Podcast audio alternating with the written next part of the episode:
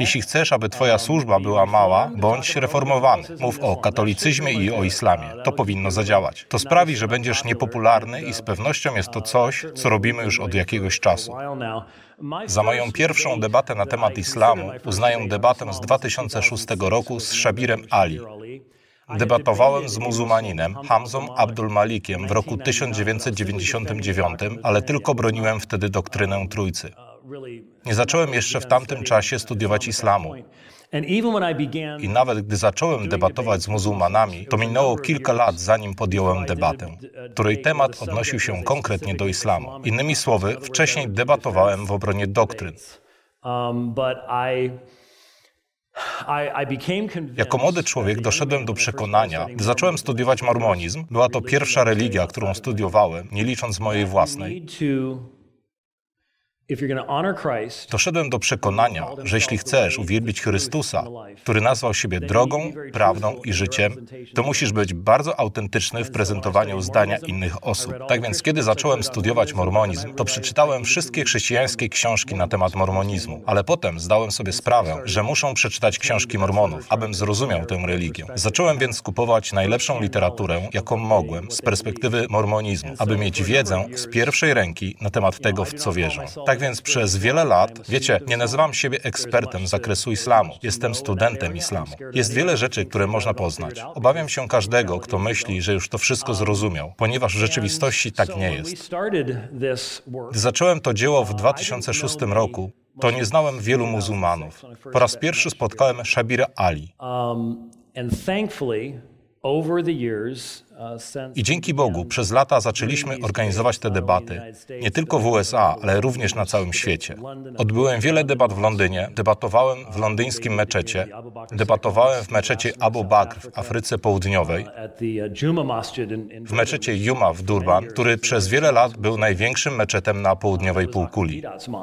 Był to meczet Ahmeda Didata, jeśli go znacie. W tym czasie zacząłem poznawać muzułmanów. Pozwólcie, że zacznę od tego, jak dotarliśmy do muzułmanów, dzieląc się wielkim słowem zachęty dla moich współwierzących. Wierzę, że jednym z powodów, dla którego nasze wspólnoty mają bardzo mało głębszych interakcji, Wierzę, że powodem, dla którego ewangelikalizm jako całość ma stosunkowo małe oddziaływanie, jest to, że my jako chrześcijanie boimy się. Mamy strach w naszych sercach. Częściowo jest to strach z powodu tego, co widzimy w telewizji. Strach z powodu przemocy, dżihadu, czymkolwiek myślimy, że jest. Ale istnieje też inny rodzaj strachu. Jest to strach przed tym, że powiem albo uczynię coś, co obrazi kogoś, a ja nawet nie wiem, co to jest. Ponieważ nie wiem wystarczająco dużo o tym, w co wierzą muzułmanie, aby mógł rozmawiać z nimi w głębszy sposób. Boję się, że zadadzą mi pytania, na które nie będę w stanie odpowiedzieć. Boję się, boję się, boję się. I większość z nas wie, że kiedy mamy możliwość, aby świadczyć, to bardzo często istnieje ten jeden moment, gdy drzwi są otwarte. Jeśli zawahasz się, to drzwi się zamkną. Jeśli jesteśmy wypełnieni strachem w naszych sercach, to te drzwi często zostaną zamknięte. I myślę, że to dzieje się tak często i dlatego nie mamy tak wielu interakcji, które chcielibyśmy udawać, że mamy, albo które szczerze chcielibyśmy mieć z muzułmanami. Więc zwyczajnie muszę zadać nam pytanie, kiedy ostatni raz ktoś z nas modlił się? Panie, daj mi miłość w sercu do muzułmanów. Dlaczego w ogóle mielibyście modlić się tą modlitwą? Pozwólcie, że Wam powiem. Jeśli mocno i w pełni wierzysz chrześcijańskiemu przesłaniu, to posiadasz najbardziej niezwykłą wiadomość na całym świecie. Że Jezus, w którego wierzysz, nie jest Jezusem Koranu. Autor Koranu nie znał Jezusa, w którego wierzysz. Jezus, w którego wierzysz, jest wart życia dla Niego. umierania dla Niego, służenia Mu każdym oddechem, każdym biciem Twojego serca. Jest On królem królów i panem panów. Jest wiecznym Synem Bożym, który stał się ciałem. Tak jak mówi Kolosan 1, ponieważ w nim zostało stworzone wszystko, co jest na niebie i na ziemi, rzeczy widzialne i niewidzialne, czy to trony, czy panowania, czy nadziemskie władze, czy zwierzchności. Wszystko przez niego i dla niego zostało stworzone. On też jest ponad wszystkimi rzeczami i wszystko na nim jest ugruntowane. Jest to niesamowity opis i Jezus, którego znasz, jest źródłem Twojego pokoju z Bogiem. The Jesus you know is the source of your peace with God. Nie masz pokoju z Bogiem, ponieważ jesteś lepszy niż muzułmanie lub mormoni, czy ktokolwiek inny. Jeśli jesteś prawdziwie wierzącym, to zdajesz sobie sprawę, że Twój pokój z Bogiem całkowicie opiera się na dziele kogoś innego w Twoim imieniu. Że potrzebujesz doskonałej sprawiedliwości, aby stanąć w obecności trójjedynego Boga, świętego Boga, którego oczy mają wgląd do Twojego serca i który zna Twoje motywacje odnośnie wszystkiego, co kiedykolwiek powiedziałeś i zrobiłeś. Przed Nim nie będziesz żadnych wymówek, więc potrzebujesz doskonałej sprawiedliwości i gdzie jest to jedyne miejsce, aby ją otrzymać? W Jezusie. Ponieważ jedynie On nie tylko nie zgrzeszył, ale również doskonale wypełnił Boże prawo. Jakie jest największe przykazanie? Będziesz miłował Pana, Boga swego, z całego swego serca i z całej duszy swojej i z całej myśli swojej. Nikt w tym pomieszczeniu nie uczynił tego doskonale. Nikt z nas. Więc jeśli to jest największe przykazanie i nikt z nas nie zachował go do tej pory, to co dopiero przez całe nasze życie? Potrzebujesz sprawiedliwości, która jest daleko większa niż Twoja. I w jaki sposób możesz ją otrzymać? Przez wiarę w Jezusa Chrystusa. Wielka wymiana. Moje grzechy przypisane Jemu. On umarł na krzyżu Golgoty w moje miejsce. Jego doskonała sprawiedliwość, zarówno pozytywna i negatywna. On bierze moje grzechy, jak również wypełnia Boże prawo. Ta doskonała sprawiedliwość jest przypisana mi przez wiarę. To dlatego jedynym miejscem, które będzie bezpieczne, gdy gniew Boga i sąd przyjdzie na ten świat, nie znajduje się obok Jezusa, nie jest za Jezusem, nie jest przed Jezusem. Gdzie ono jest? W Jezusie.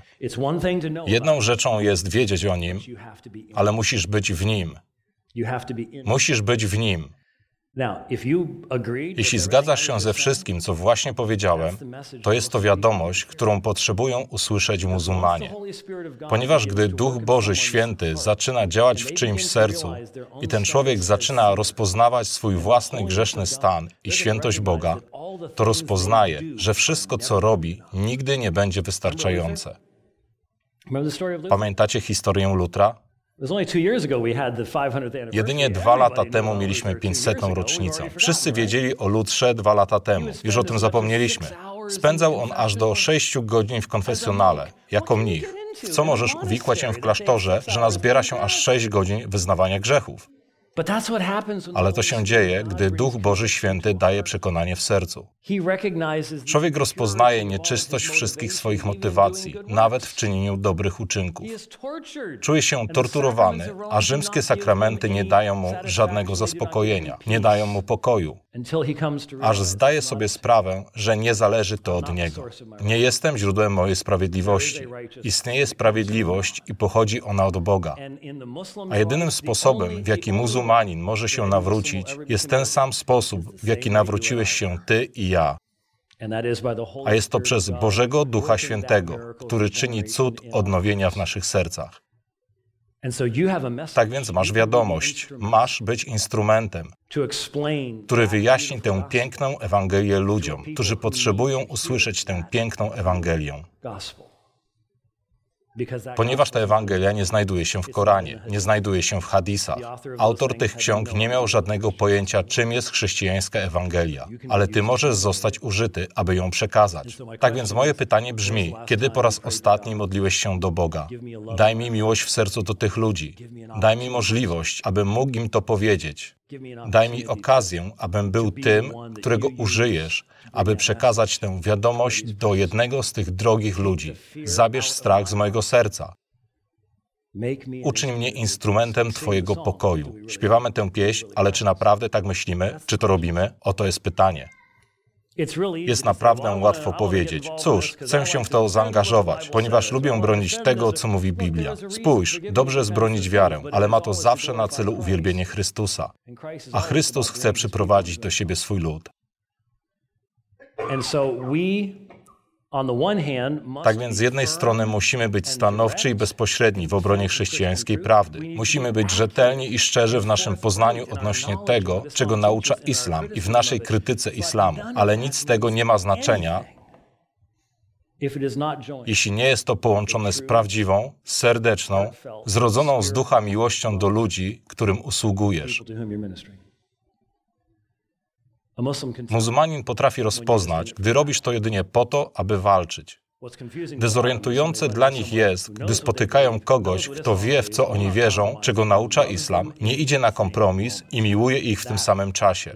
Tego potrzebujemy. Tego chcemy.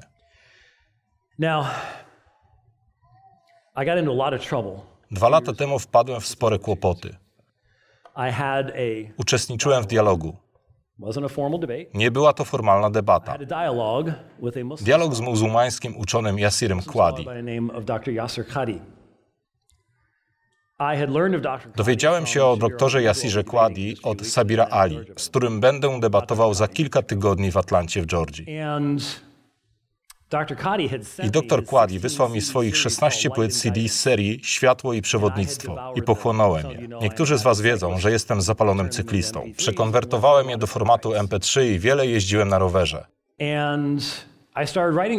I zacząłem pisać do doktora Quadi i zadawać mu pytania, a on był oszołomiony podczas dialogu. Drugiego wieczoru w meczecie, gdzie był imamem w Memphis. Teraz jest w Dallas. Powiedział on do zebranych ludzi, zarówno do chrześcijan, jak i do muzułmanów. Myślałem, że położę te CD gdzieś na swoim regale i że nie usłyszę nic więcej. A zamiast tego zacząłem dostawać pytania od tego człowieka. Używa języka arabskiego i pyta mnie, co myślę o tym i o shirk, i o głównym i pomniejszym shirk i tak dalej. I powiedział, nigdy nie spotkałem kogoś, kto tak bardzo interesował się rzetelnym zrozumieniem tego, w co wierzymy.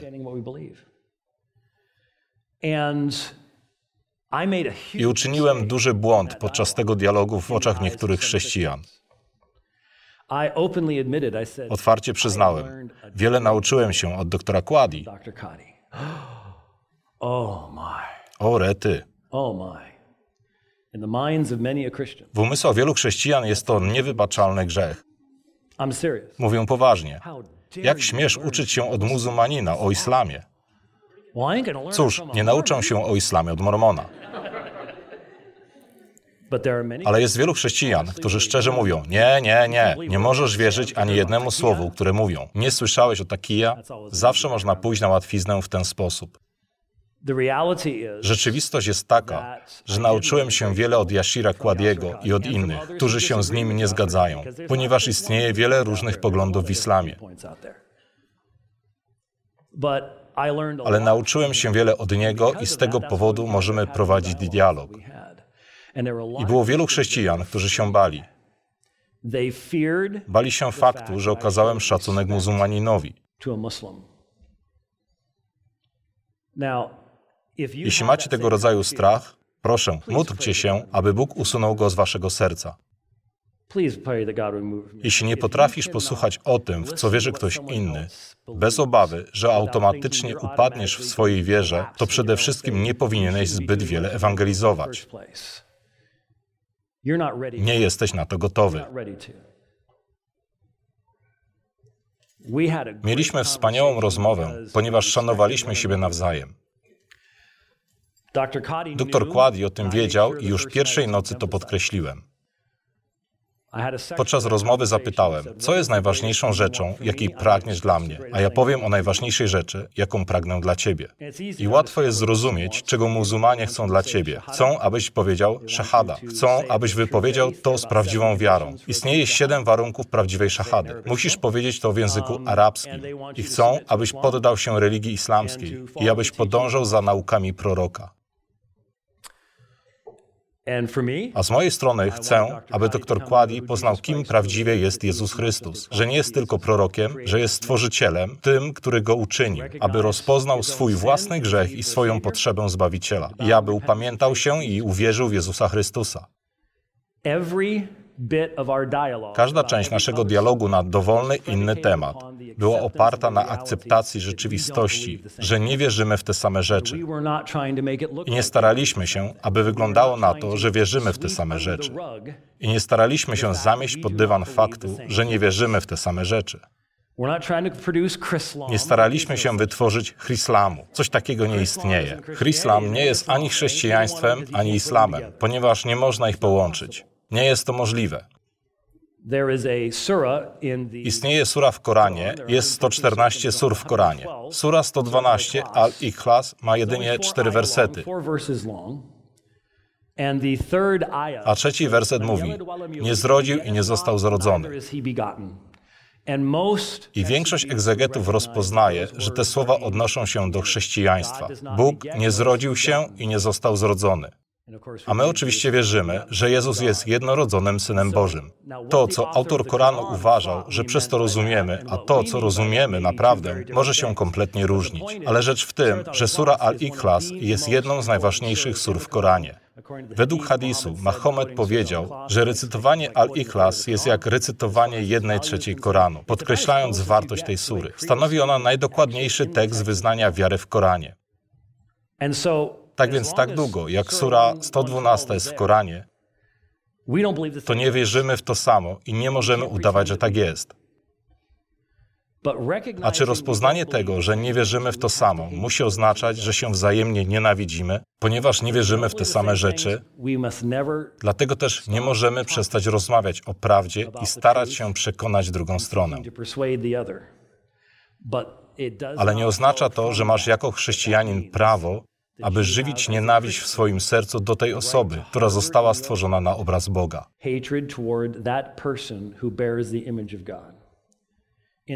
Zamiast tego, Twoje serce powinno być skruszone i nieustannie szukać sposobu, aby zanieść przesłanie życia tej osobie. I może to oznaczać, że przez długi czas będziesz po prostu wspaniałym sąsiadem, zawsze gotowym, aby pomóc ale też zawsze gotowym, aby ukazać Ewangelię. Nigdy nie stawiaj się w opozycji, w której nie mógłbyś przedstawić Ewangelii, ponieważ jest ona mocą Bożą ku zbawieniu. Podczas tego wykładu czasami coś prezentuję, czasami mówię o historii Mahometa, nieco o historii Koranu, opisuję hadis i tak dalej. Nie mamy tak wiele czasu. Więc to, co chcę uczynić, gdy mam ograniczoną ilość czasu, pokazaniu otwierającym, które, mam nadzieję, wniosło naukę do Waszych serc, przynajmniej to jest moją modlitwą. Chcę powiedzieć Wam o trzech największych barierach stojących na przeszkodzie dla Ewangelii, gdy zanosimy ją muzułmanom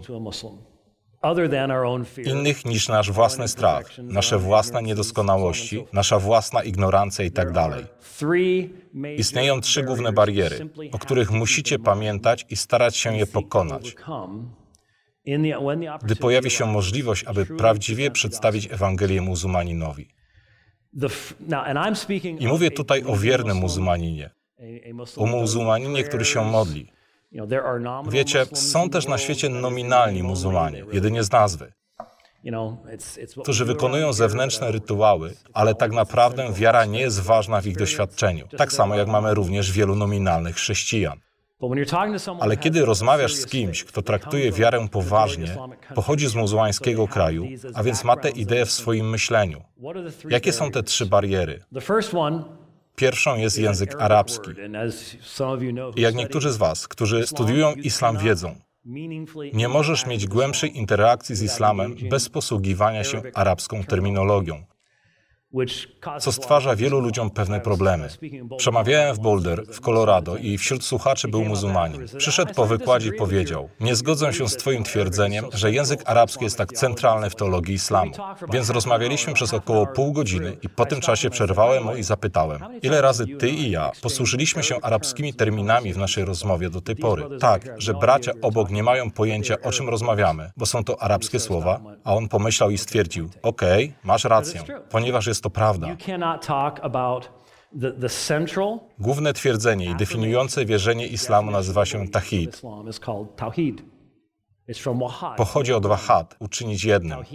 Tawhid jest to jedność Allaha i we współczesnym islamskim zrozumieniu jest to coś, co nazwalibyśmy radykalnym, całkowicie unitariańskim monoteizmem.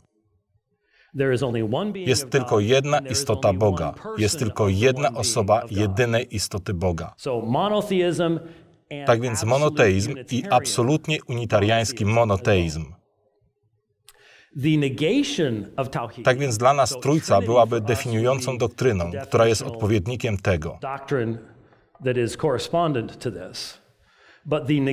Ale negacja tahidu nazywa się shirk. W świeckim języku arabskim oznacza to powiązanie.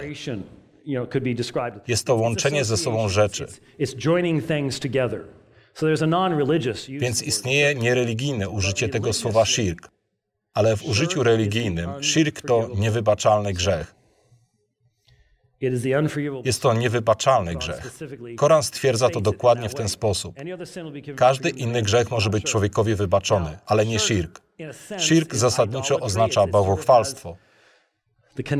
W naszym myśleniu odpowiada koncepcji bałwochwalstwa, ale idzie nawet dalej.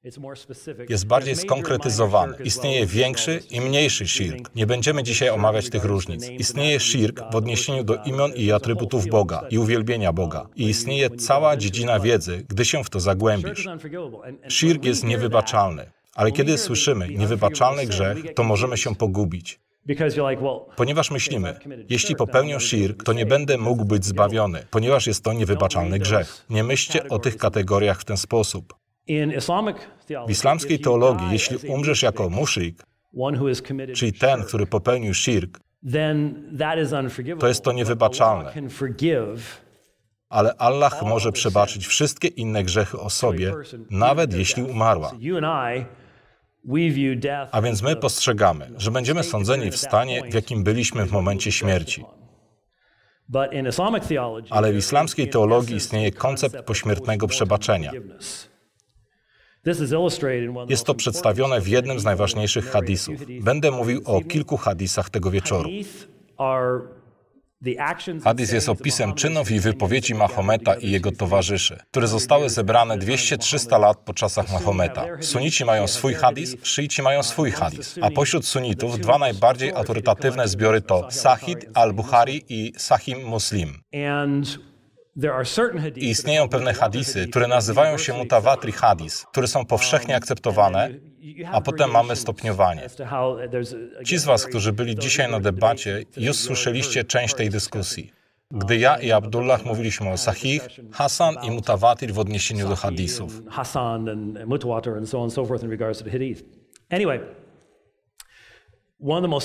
Jednym z najsłynniejszych hadisów, który zna niemal każdy muzułmanin, Um, to historia o człowieku, który zabił 99 ludzi. Niektóre wersje podają, że to był Żyd. Hadis jest opisany wiele razy w zbiorach i istnieją subtelne różnice pomiędzy opowiadaniami.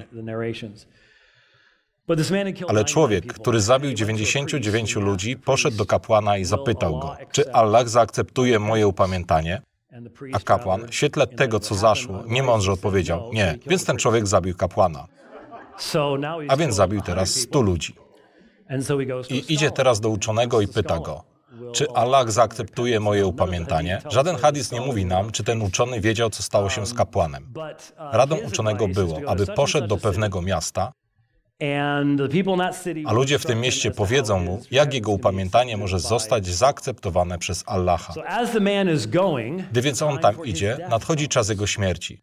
Uh, Ponieważ wiele hadisów mówi, że 40 dni po poczęciu człowieka przychodzi anioł i przypisuje ci mężczyzna, kobieta, niebo, piekło, całe twoje życie jest zapisane, uwzględniając dokładny czas twojej śmierci. Nadchodzi czas jego śmierci, umiera on pośrodku drogi i przychodzi anioł z nieba oraz anioł z piekła, aby spierać się o jego duszę. Nie wiem, co myślicie, um, ale być aniołem z piekła i stracić tę duszę, to raczej nie jesteś zbyt dobry w spieraniu się o cokolwiek. Um, Więc anioł mówi, zabił stu ludzi, jest seryjnym mordercą. Ale najwyraźniej anioł z nieba był adwokatem czy coś w tym stylu. A wiecie, jacy są prawnicy. Uh, I powiedział, aha, ale on szedł, aby dowiedzieć się, jak może się upamiętać. Tak więc Allah zarządził, że jeśli będzie jeden łokieć bliżej miasta, do którego zmierzał, niż do miasta, z którego przybywał, to pójdzie do nieba. I w niektórych wersjach tej historii Allah sprawił, że ziemia się skurczyła pomiędzy tym człowiekiem a miastem, do którego zmierzał. I w ten sposób był bliżej do tego miasta i poszedł do nieba. Nie wybrałem sobie tej historii tendencyjnie. Jeśli wśród Was są muzułmanie, to znają tę historię, słyszeli ją. Opowiadałem tę historię przez lata, gdy debatowałem w największym w meczecie w Nowym Jorku. Wcześniej imam tego meczetu i ja braliśmy udział w audycji radiowej. I imam meczetu opowiedział tę historię, zanim ja mogłem się do niej odnieść. Więc jest to bardzo dobrze znana historia. Jeśli chcielibyście zobaczyć moją krytykę tej historii w odniesieniu do różnic w naszych doktrynach zbawienia, to zobaczcie debatę, jaką miałem w meczecie Abu Bakr w Afryce Południowej z Sabirem Ali w 2013 roku. Ponieważ użyłem tej historii jako mój główny argument, że jest niezbędne w islamie, aby rozróżnić charakter Boga od Jego prawa.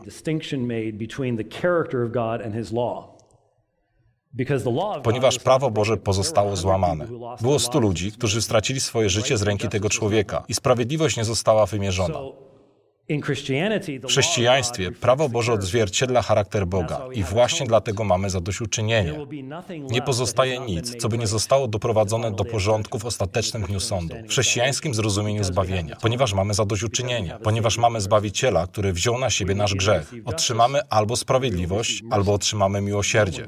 Ale nikt nie otrzyma niesprawiedliwości, a właśnie to spotkało każdego z tych stu ludzi w tej historii. Więc jeśli chcecie wiedzieć, jak to się skończyło, polecam Wam tę debatę. Jest dostępna na YouTubie. Um, Ale rzecz w tym, że w tym kontekście, w tej konkretnej historii, Allah przebaczył seryjnemu mordercy po jego śmierci. A więc istnieje pośmiertne przebaczenie. Tak więc niewybaczalny grzech w islamie oznacza, jeśli umrzesz w takim stanie, to ten grzech nie zostanie wybaczony. Nie ma znaczenia, kto się za ciebie modli. I pozwólcie, że wam to zobrazuję za pomocą historii, aby pokazać wam, jak poważną rzeczą jest shirk. Będzie tutaj lekcja, wierzcie mi. Nie opowiadam hadisu, aby cieszyć się hadisem samym sobie. Wujek Mahometa w Mekce, w czasie kiedy został powołany na proroka około 610 roku, nazywał się Abu Talib. I Abu Talib był jednym z najpotężniejszych ludzi w plemieniu Kurajszytów. Mahomet nie był zbyt lubiany, ponieważ plemię Kurajszytów czerpało większość swoich zysków od ludzi, którzy przychodzili do Kaby, aby uwielbiać bożki, które są w Kaabie. A teraz Mahomet przychodzi i mówi, nie powinniście tego robić. Więc nie byli z tego powodu zbyt szczęśliwi, ale jest on chroniony przez Abu Taliba. W końcu jednak nadchodzi czas śmierci Abu Taliba i kiedy jest na swoim łożu śmierci, przychodzi do niego Mahomet i mówi, wiesz, że jestem prorokiem. Wypowiedz szahadę, a ja będę się za ciebie modlić. Reszta rodziny jest po drugiej stronie łóżka i mówią, nie waż się tego uczynić, nie wyrzekaj się bogów przodków i tym podobnie. Więc Abu Talib umiera jako muszrik. Nie staje się muzułmaninem, jest bałwochwalcą, jest winny shirk. Tak więc Mahomet prosi, aby mógł modlić się za Abu Taliba. Jest to jedyny wyjątek. Mahomet prosił, aby mógł modlić się za innych, ale nie otrzymał zgody, włączając w to własnych rodziców ale dostał pozwolenie, aby modlić się za Abu Taliba i w rezultacie Abu Talib otrzymał najlepsze miejsce w piekle.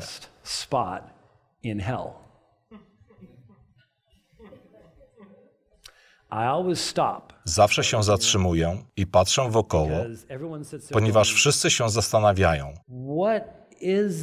jakie jest najlepsze miejsce w piekle. Wszyscy się zastanawiają. Istnieją dwie wersje tej historii, ale lubię pierwszą z nich. Abu Talib nosi sandały, które są tak gorące, że jego mózg się gotuje. To jest najlepsze miejsce w piekle.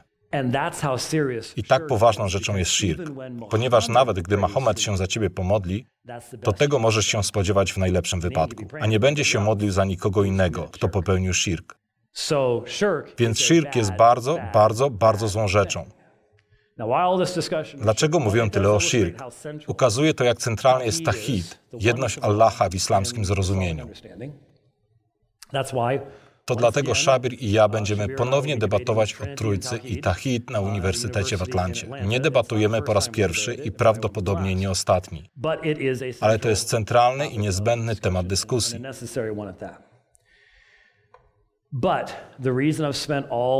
Poświęciłem cały ten czas, aby ukazać Wam, że ta pierwsza bariera w dotarciu do muzułmanów jest taka. Gdy muzułmanin słyszy Twoje wezwanie, wezwanie Ewangelii, to najczęściej jest to interpretowane w jego umyśle, że zachęcasz go do popełnienia grzechu shirk. Ponieważ tak oni wierzą, z bardzo nielicznymi wyjątkami. Jest kilku akademickich uczonych wśród muzułmanów na Zachodzie, którzy mają inną opinię na ten temat.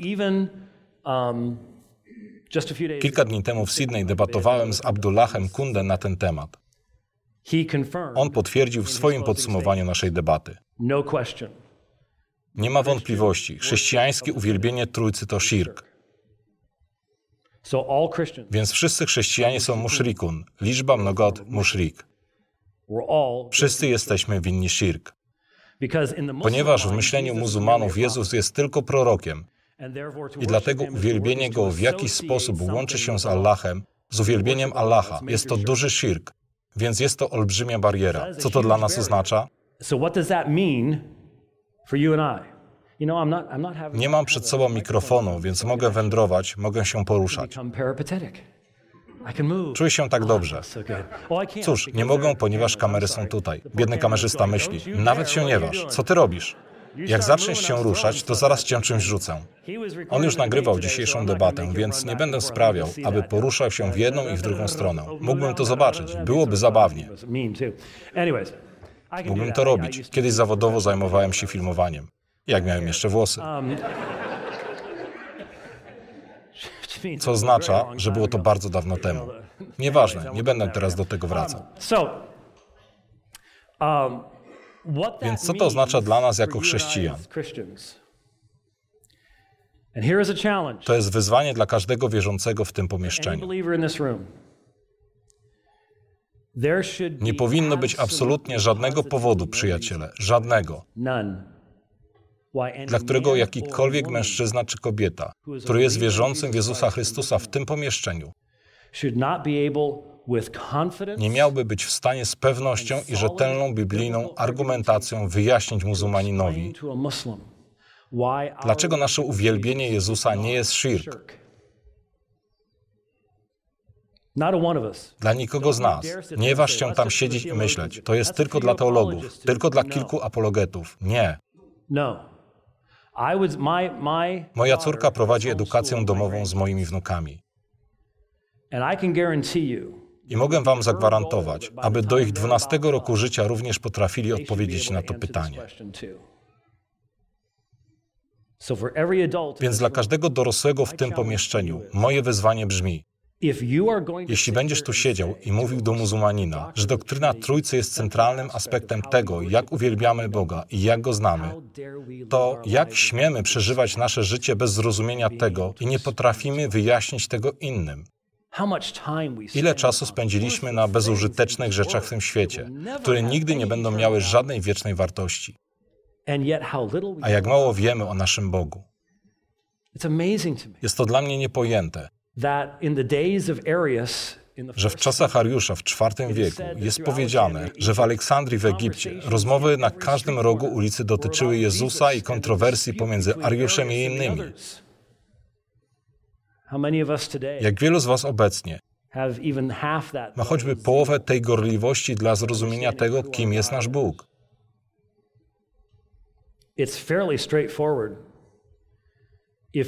Jest to jasne, jeśli zrozumiesz, że nowotestamentowi autorzy, każdy z nich, identyfikują Jezusa jako Jahwe.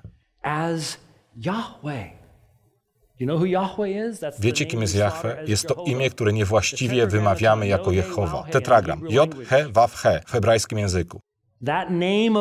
To imię Boga odnosi się do Jezusa wiele razy w Nowym Testamencie, celowo przez tych samych autorów.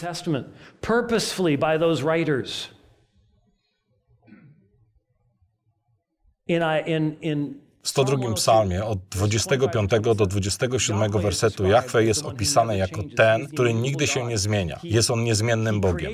Stworzył on wszystkie rzeczy, ale sam nigdy się nie starzeje. Jest to piękny fragment. Przeczytajcie. A następnie zdajcie sobie sprawę, że autor listu do Hebrajczyków cytuje dokładnie te same słowa w Hebrajczyków 1, 10 do 12 w odniesieniu do Jezusa Syna. Wieczny Bóg, który się nie zmienia. Słowa odnoszące się do Jahwe, słowa odnoszące się do Jezusa. Paweł w liście do Efezjan 2, 5 do 11, Carmen Christi, mówi, że Jezus wiecznie żył w postaci Bożej, był równy Ojcu, ale uniżył samego siebie, umarł na krzyżu. Bóg Ojciec wielce go wywyższył, aby na imię Jezusa zginało się wszelkie kolano i aby wszelki język wyznawał. Skąd jest ten tekst? Jest to cytat z księgi Izajasza i to był Jahwe, który po raz pierwszy powiedział: Przede mną będzie się zginać wszelkie kolano, będzie przysięgał wszelki język. Paweł odnosi to do Jezusa, uczynił to umyślnie. Widzicie, jeśli Jezus był tylko prorokiem, to uwielbienie Go byłoby niewłaściwe. Ale Jezus, tak jak to już cytowałem z listu do Kolosan 1, jest stworzycielem wszystkich rzeczy. Jest wiecznym Bogiem. Jest co do swojej natury Bogiem i przybrał na siebie ludzką naturę. Nie przestał być Bogiem. Wziął na siebie doskonałą ludzką naturę. On ją stworzył i On może ją wziąć. Nie mów mi, że nie ma On tej mocy i umiejętności, jeśli postanowił to uczynić. Stał się Bogiem człowiekiem, tak aby mógł dać swoje życie na okup za wielu. Tak więc nie dopuszczam się szirku, gdy uwielbiam tego, który stworzył wszechświat. Nie jest to szirk. Czy autor Koranu rozumiał coś z tego, co wam właśnie powiedziałem z pisma? Ani słowa. No nie istnieje nigdzie dowód na to, że autor Koranu kiedykolwiek przeczytał Carmen Christi, list do Kolosan, czy kiedykolwiek słyszał kogoś, kto to uczynił, tak, aby mieć rzetelną wiedzę odnośnie tego, w co wierzymy. Dlatego właśnie nigdy nie odnosi się do tego w żaden sensowny sposób. Więc musimy być w stanie wyjaśnić to osobie, która myśli, że dopuszczamy się bałwochwalstwa, że nie dopuszczamy się bałwochwalstwa. I to może oznaczać zapamiętanie wersetów pisma. Jest to dobra rzecz dla wszystkich z nas. Jest to wspaniała rzecz dla wszystkich z nas. Jak większość z Was wie, mamy braci i siostry w Chinach, którzy są prześladowani w komunistycznych Chinach, tak samo jak są też prześladowani muzułmanie w komunistycznych Chinach. Jest tam około 3 milionów muzułmanów w obozach koncentracyjnych w Chinach. I wiecie, że ostatnio wysadzono chrześcijański zbór, zrównano go z ziemią. Wiele z naszych braci i sióstr, którzy doświadczają takich prześladowań, czy wiecie w jaki sposób spędzają swój czas? Zapamiętują pismo, ponieważ to nie może być od nich odebrane. Jest to dużo lepsze niż oglądanie telewizji. Czyż nie? Oh, Przepraszam, nie oglądam telewizji, oglądam Netflixa. Okej. Okay. Musimy być przygotowani, aby dać tego typu odpowiedź. Więc pamiętajcie, że oni słyszą, że wzywacie ich do popełnienia jedynego grzechu, który nie może być przebaczony. Musimy być w stanie wyjaśnić, dlaczego tak nie jest. Dlaczego Jezus jest tym, kim twierdził, że jest, i zrobić to w sposób zrozumiały. To był numer jeden. Teraz numer dwa. To jest łatwe do zapisania. Sura 4, 157. Sura 4, 157 werset Koranu. Cytuje ona Żydów, którzy chwaląc się powiedzieli, że zabili Jezusa, Mesjasza, syna Marii. Podczas gdy oni ani go nie zabili, ani go nie ukrzyżowali, tylko im się tak zdawało. Oni go nie zabili. Zamiast tego, według następnego wersetu, Jezus był zabrany do Allaha. Istnieje pytanie, co to oznacza. Nigdzie indziej w Koranie nie oznacza to zabrane do Boga, ale wielu muzułmanów wierzy, że tak się stało. Omówię to za chwilę. W surze 4, 157 mamy 40 arabskich słów. Jeśli nie byłoby ich w Koranie, to byłyby inne miejsca. Sura 3, Sura 19, które w naturalnej formie języka arabskiego odnoszą się do śmierci Jezusa. Naprawdę interesujące dla mnie jest, i powiedziałbym to każdemu muzułmaninowi, który na poważnie bierze Koran i chce wiedzieć, jaka jest jego historia, jego spójność i jego autentyczność. No Nie istnieje żaden komentarz do Sury 4, 157 w hadisie. Um, komentarz odnoszący się do Koranu nazywa się tafsir. Tak więc mamy tafsir, cały komentarz koraniczny, a następnie masz interpretację jego fragmentów w zbiorze literatury, który nazywa się hadis. Nie wiemy, jakie było zrozumienie Mahometa na temat Sury 457 w formie hadisu, który moglibyśmy prześledzić do czasu Mahometa. Są inne wersety w Koranie, które zostały dla nas zinterpretowane. I rozumiemy, jakie jest ich tło i tego typu rzeczy. Jest to tak dziwne, że ten jeden werset, który umieszcza Koran przeciwko całej historii, nie wiemy skąd jest i zdaje się, że nikt o nim nic nie wiedział przez kilkaset lat. Jest to dziwne. Dlaczego tak się stało? Pomyślcie o tym. Nawet najbardziej radykalni sceptycy chrześcijańskiej wiary, Bart Ehrman, John Dominic Crossan, ludzie z seminarium Jezusa, co oni powiedzą? Najbardziej historyczną prawdą, jaką wiemy o Jezusie, jest to, że umarł na rzymskim krzyżu pod panowaniem Poncusza Piłata na początku I wieku. To jedna rzecz. John Dominic Crossan powiedział, jest to jedyna rzecz, którą możemy wiedzieć o życiu Jezusa. Bart Ehrman, jest to tak pewne jak inne rzeczy w historii. Jest to ta jedyna rzecz, w którą muzułmanie nie mogą uwierzyć. Istnieje grupa uh, muzułmanów, Ahmadi, którzy wierzą, że Jezus został ukrzyżowany, ale nie umarł. Tylko wydawało się, że umarł. Teoria omdlenia. I dla jakiegoś powodu Szabir Ali jest jej zwolennikiem. Nie jestem pewien dlaczego. Możecie obejrzeć debatę, którą mieliśmy na ten temat lata temu. Myślę, że było to w 2008 roku. Więc co się stało na krzyżu? Koran stoi przeciwko chrześcijańskiej historii i całej spisanej historii w tym temacie. A jednak nie wiemy dlaczego. Nie jest nam to wyjaśnione. Więc co robią z tym muzułmanie? Koran twierdzi o sobie, że jest jasny, zrozumiały. Mogę zagwarantować Wam jedną rzecz. Sura 4, 157 nie jest ani jedną z tych rzeczy. Nie jest jasna, nie jest zrozumiała. Co to znaczy? Tylko im się tak zdawało. Co to znaczy? Było to interpretowane na wiele sposobów. Wielu muzułmanów, zwłaszcza tych spoza zachodniej kultury, z krajów muzułmańskich, wierzą w coś, co się nazywa teorią zastępstwa. Wierzą, że ktoś został umieszczony w miejscu Jezusa i że został uczyniony podobnym do Jezusa. Więc wielu wierzy, że był to Judasz Iskariota, odpowiednia kara, prawda? Pewnego razu pisał do mnie muzułmanin i był to długi list. I miał dużo pogrubień i podkreśleń na czerwono i niebiesko, co udowadniało jego zdanie. Umieść coś na czerwono i na niebiesko, pogrubione i podkreślone, a to oznacza, że jest to rzeczywiście prawda, automatycznie. Ale udowodnił on, bez cienia wątpliwości, że to Szymon Cyrenejczyk został ukrzyżowany zamiast Jezusa. Był on absolutnie pewny. Spotkacie wielu muzułmanów tutaj w Australii, którzy również w to wierzą, ale wielu muzułmanów z zachodniej cywilizacji tak jakby się wycofa i zapytasz, więc kto został krzyżowany? Oni odpowiedzą, Allahu Alam. Bóg wie. Zamiast podać wam konkretną odpowiedź. Ponieważ jest problem z teorią zastępstwa, kiedy o tym pomyślicie. Jest naprawdę oczywisty problem z teorią zastępstwa. Jeśli Bóg sprawił, że ktoś inny wyglądał tak jak Jezus i sprawił, że został ukrzyżowany zamiast Jezusa, a Jezusa wziął do siebie, to zrobił on tak dobrą robotę, że nie tylko oszukał Żydów, oszukał Rzymian, oszukał nawet uczniów Jezusa, którzy następnie założyli całkowicie nową religię, która spowodowała mnóstwo szirku. Zrobił naprawdę dobrą robotę. Więc większość z tych muzułmanów mówi, nie pójdę tak daleko. Po prostu nie wiemy.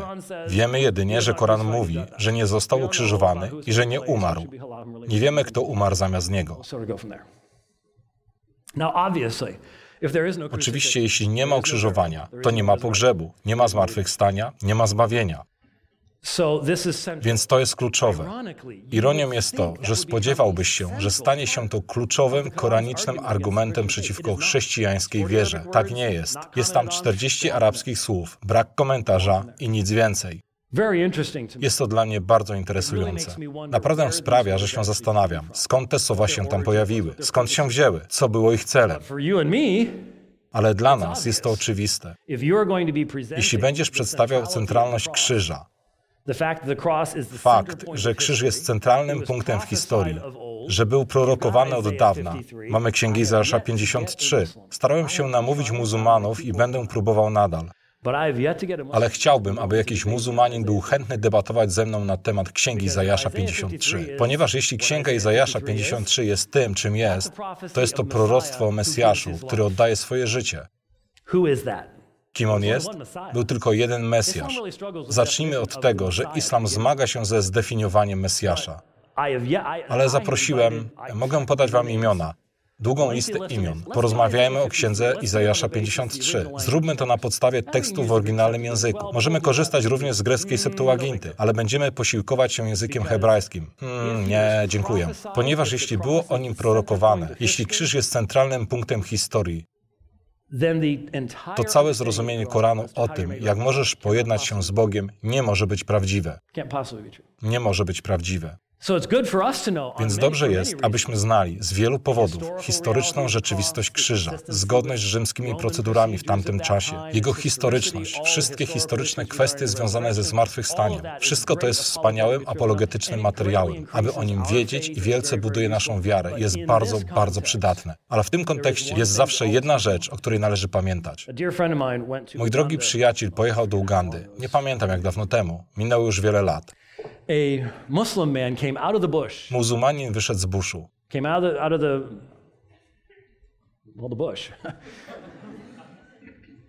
and was talking with him through a translator. I rozmawiał z nim przez tłumacza.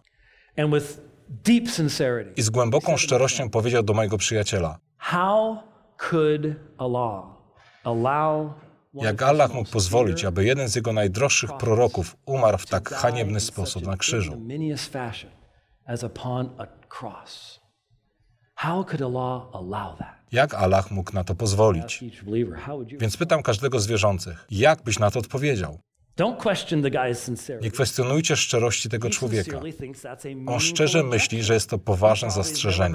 Prawdopodobnie nigdy wcześniej nie słyszał sensownej odpowiedzi na to pytanie. Teraz ty musisz mu ją dać. Co odpowiesz? Co odpowiesz. Jedną rzeczą, o której musisz pamiętać i którą powinieneś bezwłocznie zakomunikować muzułmaninowi jest to, że życie Jezusa nie zostało mu odebrane. On dobrowolnie je ofiarował.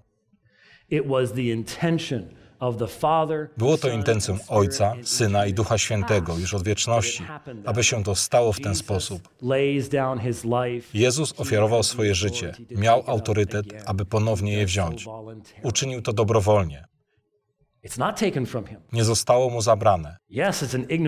Tak, jest to haniebny sposób śmierci. Kto wisi na krzyżu, ten jest przeklęty. On wziął przekleństwo za nas. Z tego powodu zostało to uczynione w taki sposób.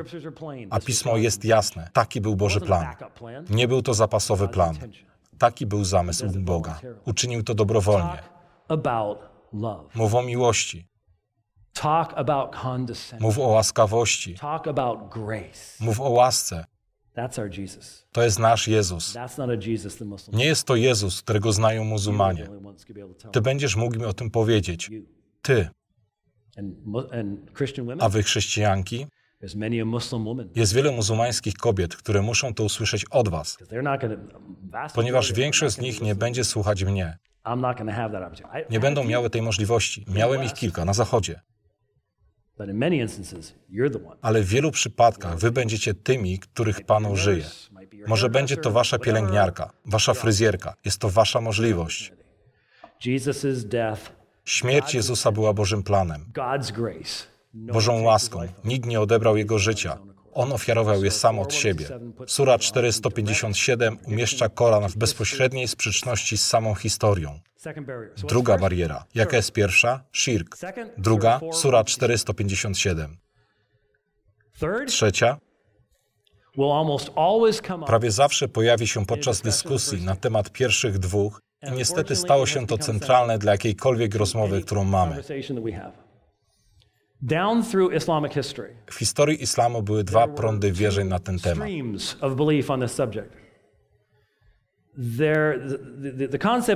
Konceptem jest tarif, deformacja, przeinaczenie pisma.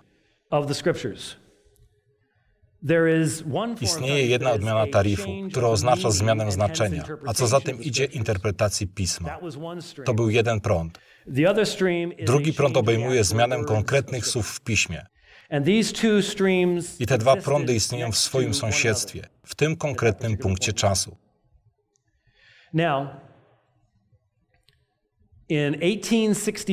W 1864 roku została opublikowana książka pod tytułem Potwierdzenie prawdy.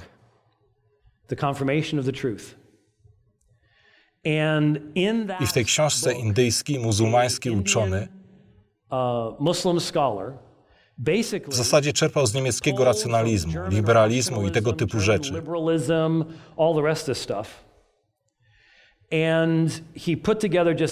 I połączył to w masywny atak przeciwko Biblii.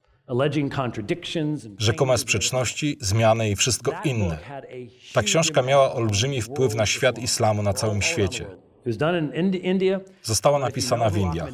Ale jeśli wiecie, kim jest Ahmed Dadid, Ahmed Dadid zaangażował się w Dawach, ponieważ przeczytał tę książkę.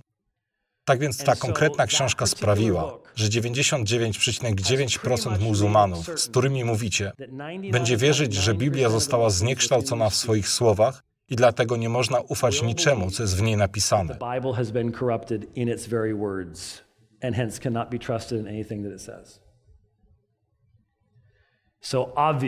Więc oczywiście to ma wpływ na wszystko inne. Chcesz mówić o krzyżu, otwierasz usta, aby zacytować werset pisma. Zostało zmienione. Mówisz o Trójcy. Zostało zmienione.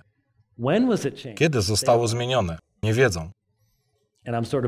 Jestem zawiedziony, że muzułmanie i tak wszyscy wyszli, jak już zauważyliście lub nie. Jesteście zwróceni w moją stronę. Może nie widzieliście tego. Wcześniej również się to stało. Widziałem muzułmanów, którzy przychodzili na prezentację i chcieli wysunąć obiekcje. Ale natknęli się na kogoś, kto zgodnie z prawdą reprezentował to, w co wierzą i rzadko zostają do końca. Chciałbym, aby zostali. Chętnie bym z nimi porozmawiał. Choć myślę, że niektórzy z braci wyszli, aby to zrobić. Módlcie się za nich. Być w stanie dać dobrą obronę w temacie wiarygodności pisma współcześnie jest kluczową dla każdego apologetycznego doświadczenia. Jest to oczywiście kluczowe w nauczaniu waszych dzieci, zanim pójdą na uniwersytet.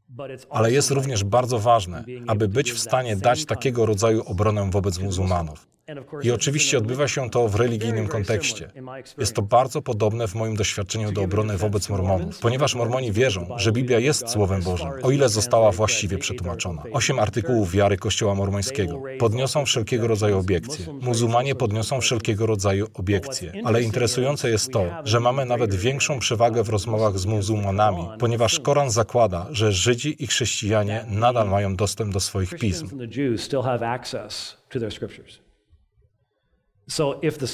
Więc jeśli było to prawdą w 632 roku, to zmiana musiała zostać dokonana później, ale to nie ma żadnego sensu, ponieważ posiadamy całe manuskrypty Biblii, które istniały na długo przed 632 rokiem. Więc nie otrzymuję naprawdę jasnych odpowiedzi na ten konkretny temat poza tym, zostało zmienione. Zostało zmienione. Kiedy? Nie wiemy ale musiało tak być, ponieważ Koran jest ostatecznym autorytetem. Tak więc muzułmanie zawsze patrzą na odwrót, poprzez soczewki Koranu na Biblię. Na Nowy Testament i Stary Testament, poprzez soczewki Koranu, co oznacza, że patrzą z odwrotnej strony czasu. Jest to anachronistyczne. Jest ich ostatecznym autorytetem, chociaż mówi o swojej relacji wobec Tory i Iniel. Chociaż łańcuch został wykuty w Surze 5, gdzie Mojżeszowi została dana Tora. Przychodzi Jezus i potwierdza to, co było w księgach mojżeszowych, a następnie mamy Iniel, Ewangelię. Następnie przychodzi Mahomet, potwierdzając i chroniąc to, co było przed nim i został mu dany Koran. Istnieje łańcuch autorytetów. Jeśli powiesz, że dwa pierwsze ogniwa tego łańcucha mogą zostać zniekształcone i zmienione, to dlaczego nie może się to stać z ostatnim ogniwem? I muszą oni przyjść z wyjaśnieniami. Nie dostrzegam żadnego powodu, aby wierzyć, że autor Koranu wierzył w to, że słowa Biblii zostały zmienione. Wierzę, że jest to współczesna muzułmańska interpretacja. Nie myślę, że jest to coś, w co wierzył autor Koranu. Więc rzecz w tym, Muzułmanie wierzą, że pismo zostało zniekształcone, ale rzadko kiedy spotykają chrześcijan, którzy wiedzą cokolwiek o historii swoich własnych pism, którzy byliby w stanie odeprzeć tę argumentację. Jeśli ktoś z Was był dzisiaj na debacie, to już wiecie, tak, jest wiele do poznania. I jest to kluczowe, jest to bardzo ważne. Ale widzicie, ponownie, przygotowanie się, aby stawić czoła obiekcjom muzułmanów, jest przygotowaniem się do stawiania czoła ateizmowi i mormonizmowi i wszystkim innym w tym samym czasie. Więc to nie jest. Nie mogę zrobić tych wszystkich rzeczy. Nie. Wiele z tego, o czym mówię, o czym mówiłem, centralność krzyża, umiejętność zidentyfikowania, kim jest Jezus Chrystus z Pisma, znajomość historii Biblii. To są rzeczy, które powinniśmy robić, niezależnie od tego, czy jesteśmy zaangażowani w apologetykę, czy też nie. Ale to wszystko przygotowuje nas do apologetyki apologetyki. I powiem Wam, że jest to wielkie błogosławieństwo, aby wiedzieć, jak Bóg zachował swoje słowo, mechanizmy, których użył. I aby wzrastać w swoim własnym zaufaniu, że Bóg rzeczywiście da nam swoje słowo. To, o czym mówiliśmy ostatniego wieczoru, ma znaczenie tutaj. Skąd wiesz, że Jezus powiedział te słowa w Ewangelii Mateusza 19? Cóż, musisz znać historię Biblii. Jest to wszystko ze sobą powiązane. Więc te trzy bariery. Ale podejrzewam, że jest czwarta, o której zacząłem na początku. Ponieważ jeśli nasze serce nie jest wypełnione miłością, nawet do tych mężczyzn, którzy wyszli, jak to opisał Paweł w 1 do Koryntian 13? Nie wziąłeś swojego dzwonka dzisiaj ze sobą. Cymbał brzmiący. Zostawiłeś go w domu. Cóż, dzwoniące cymbały. To wszystko, czym jesteśmy. Czynimy jedynie wiele dźwięku. W ten sposób nie osiągniemy czegokolwiek. Bez czego? Bez miłości.